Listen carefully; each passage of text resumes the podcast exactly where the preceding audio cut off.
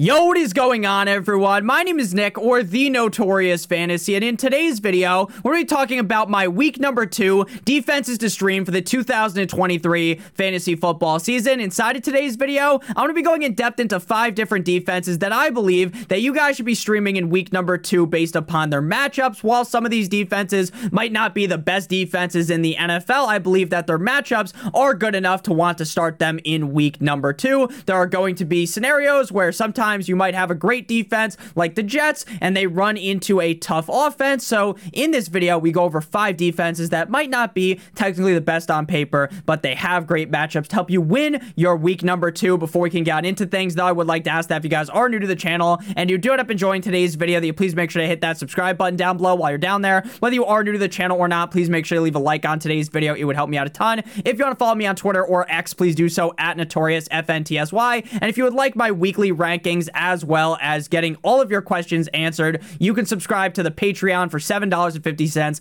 Link in the video description. So without further ado, let's get into my week number two defenses to stream. We begin with my first defense to stream for week number two, the Tampa Bay Buccaneers going up against the Chicago Bears at home in Tampa Bay. Currently, the Buccaneers defense is rostered in 9% of leagues on ESPN. So if you plan NFL, CBS, Sleeper, any of those other fantasy football platforms, then the rostership percentage is going to be slightly different. Though I will note in some cases, there might be a wide difference in margin when you are comparing one ownership on NFL compared to ESPN. It just happens sometimes. So week number one, one, the Tampa Bay defense went up against the Minnesota Vikings in Minnesota. This was a game that everyone thought was going to be the easiest game to pick on the week. Everyone thought that the Minnesota Vikings were going to roll the Buccaneers up and smoke them like a blunt, but that doesn't end up happening because the Bucs win the game 20 to 17. And the most shocking thing about the game was not that Kirk Cousins doesn't have this amazing game in week number 1.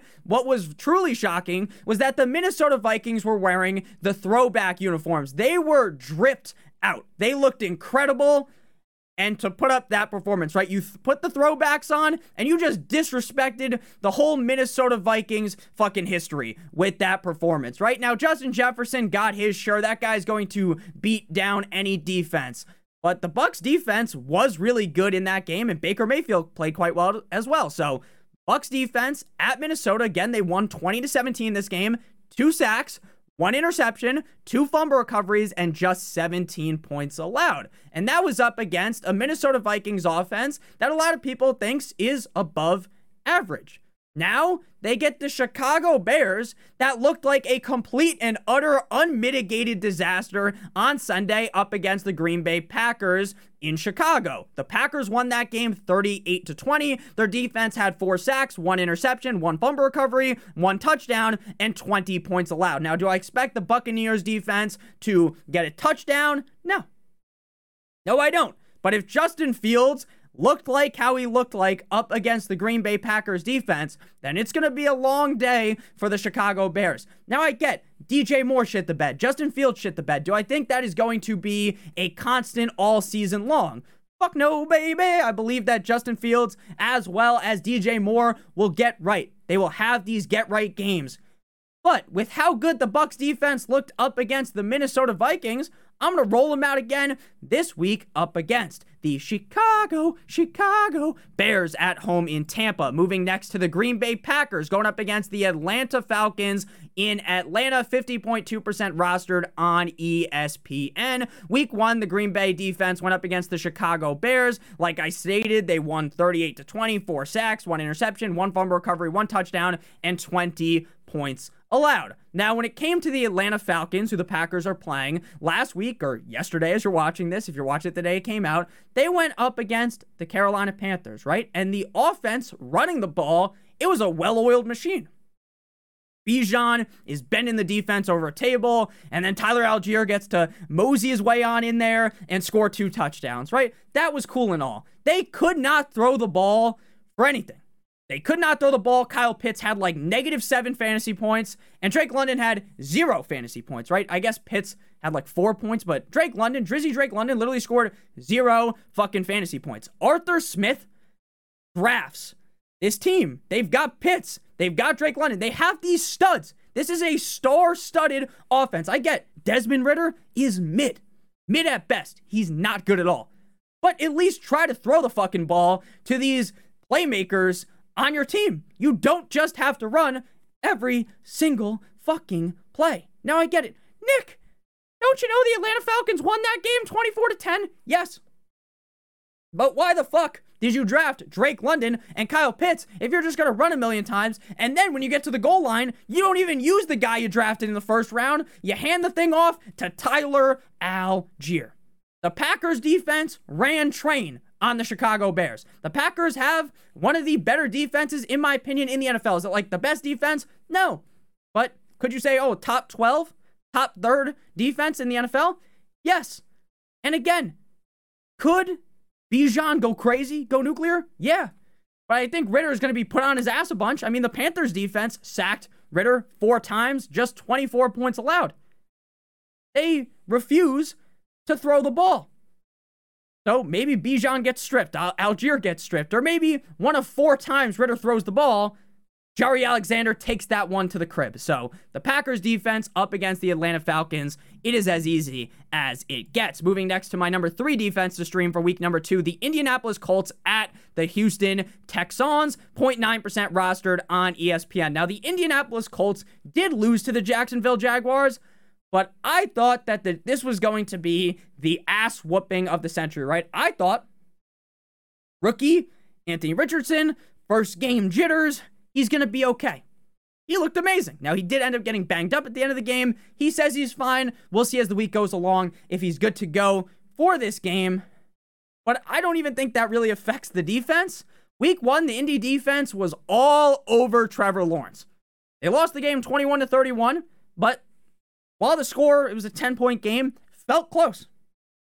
As someone who was watching the game, it was like, oh, the Colts really have a lot of opportunities to win here. And then Deon Jackson fumbled the ball 50 times, right? So week one, Indy up against Jacksonville.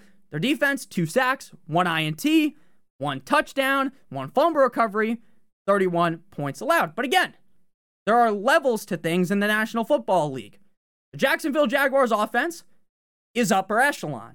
Are they the best offense in the NFL? No. I would still say the Chiefs are, despite the fact that the Chiefs got stomped by the Lions. Nick, they barely even even lost to the Lions. You get what I mean, right? They're still a great offense, right?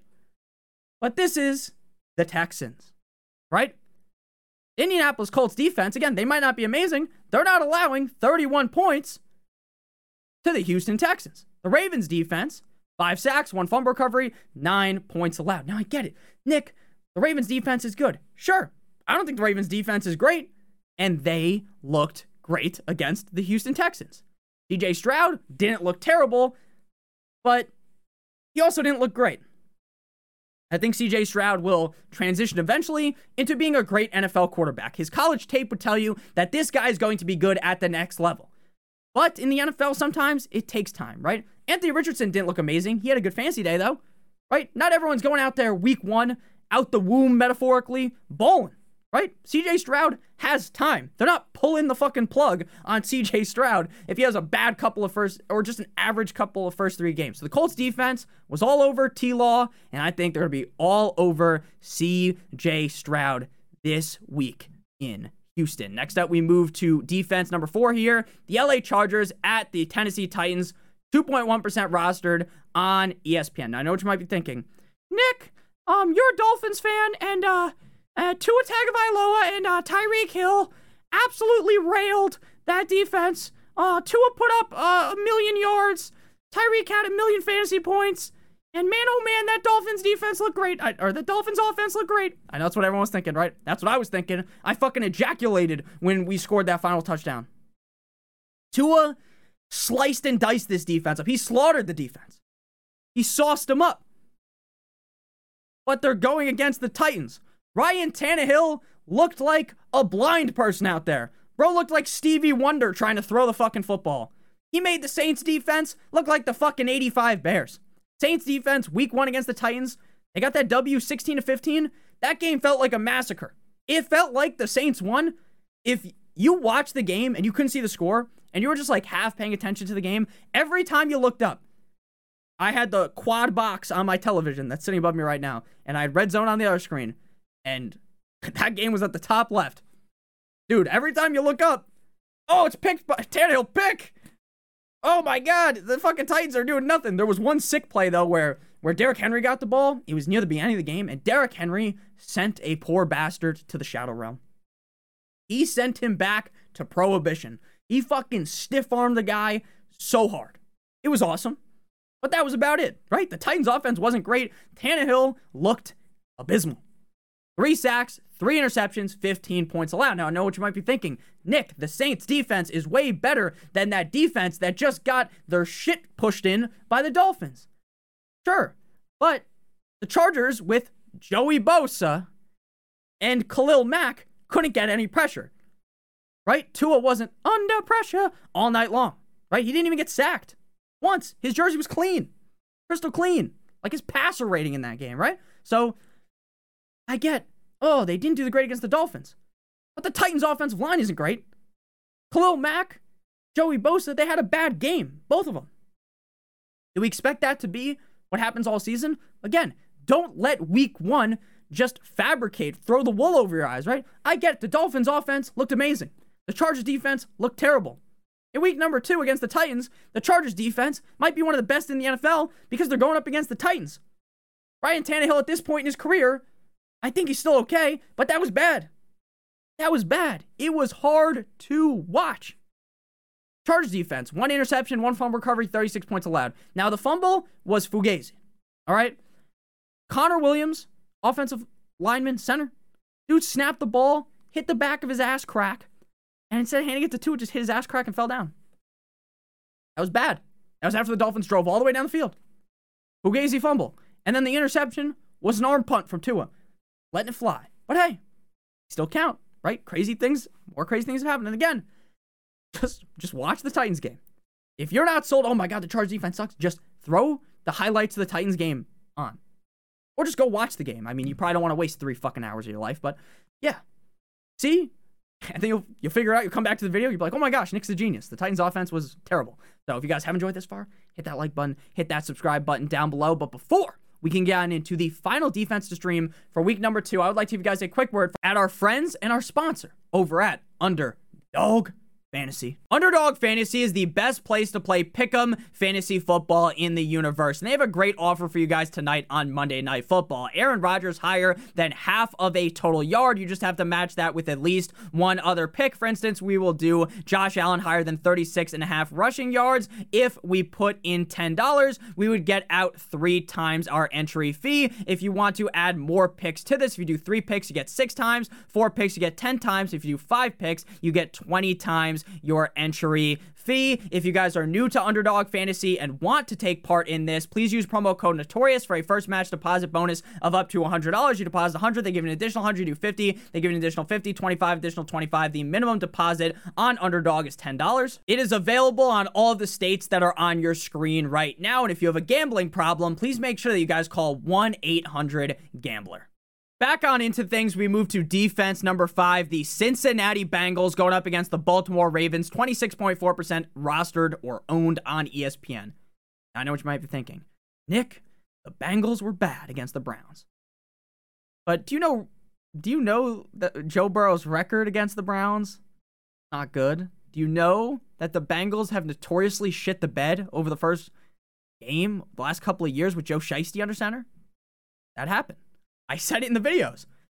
Everyone's sucking this game off. They're getting on their knees, giving the gok, gok, 9,000, right? Gok, gok, right? Everyone was sucking the game off, sucking it dry, cupping the balls. Oh my God, this game's gonna be so high scoring. And I kept saying, well, on paper, this might say high scoring. I think this gonna be low scoring. Now, did I think the Bengals would get three points? No. I thought they'd get more than that. I thought it'd be a run heavy game, run heavy affair. But the only running was the Bengals running off the field after they got demolished 24 to 3. Bengals defense, though, they look good against Mr. Watson, Massage Man. Three sacks, one interception, one fumble recovery, 24 points allowed. Watson looked okay. Look, some people on Twitter are like, oh my God, Deshaun Watson looked like shit. If you watched what he did last year, then you watch that game, it is night and day. Night and day. Now, is he is he back? Is he back to the Houston days? It doesn't look like it. But sometimes it takes time, right? Sometimes you gotta wipe the rust off. Tee Higgins put up zero points. Zero points for Tee Higgins in this game. Dallas Goedert scored zero points. Do not overreact. Don't panic. People panic. Oh my God, I gotta, I gotta trade. I, I, I gotta trade Dallas Goedert. I gotta trade T, Higgins. And you trade him for a fucking half-eaten bag of potato chips and you use condom. Don't do that. Wait. Hold. Don't panic. Drake London, I'm panicking. Right? I'm full on panic mode. DEF CON 5. Tee Higgins, Dallas Goedert. No, I'm not panicking. Again, I think the Bengals bounce back. Three sacks, one interception, one fumble recovery, 24 points allowed. Now, the Texans defense played really good against the Ravens. Now, I said this in the videos. The Texans defense is a little underrated. They've got a defensive minded head coach from the 49ers. There, bam.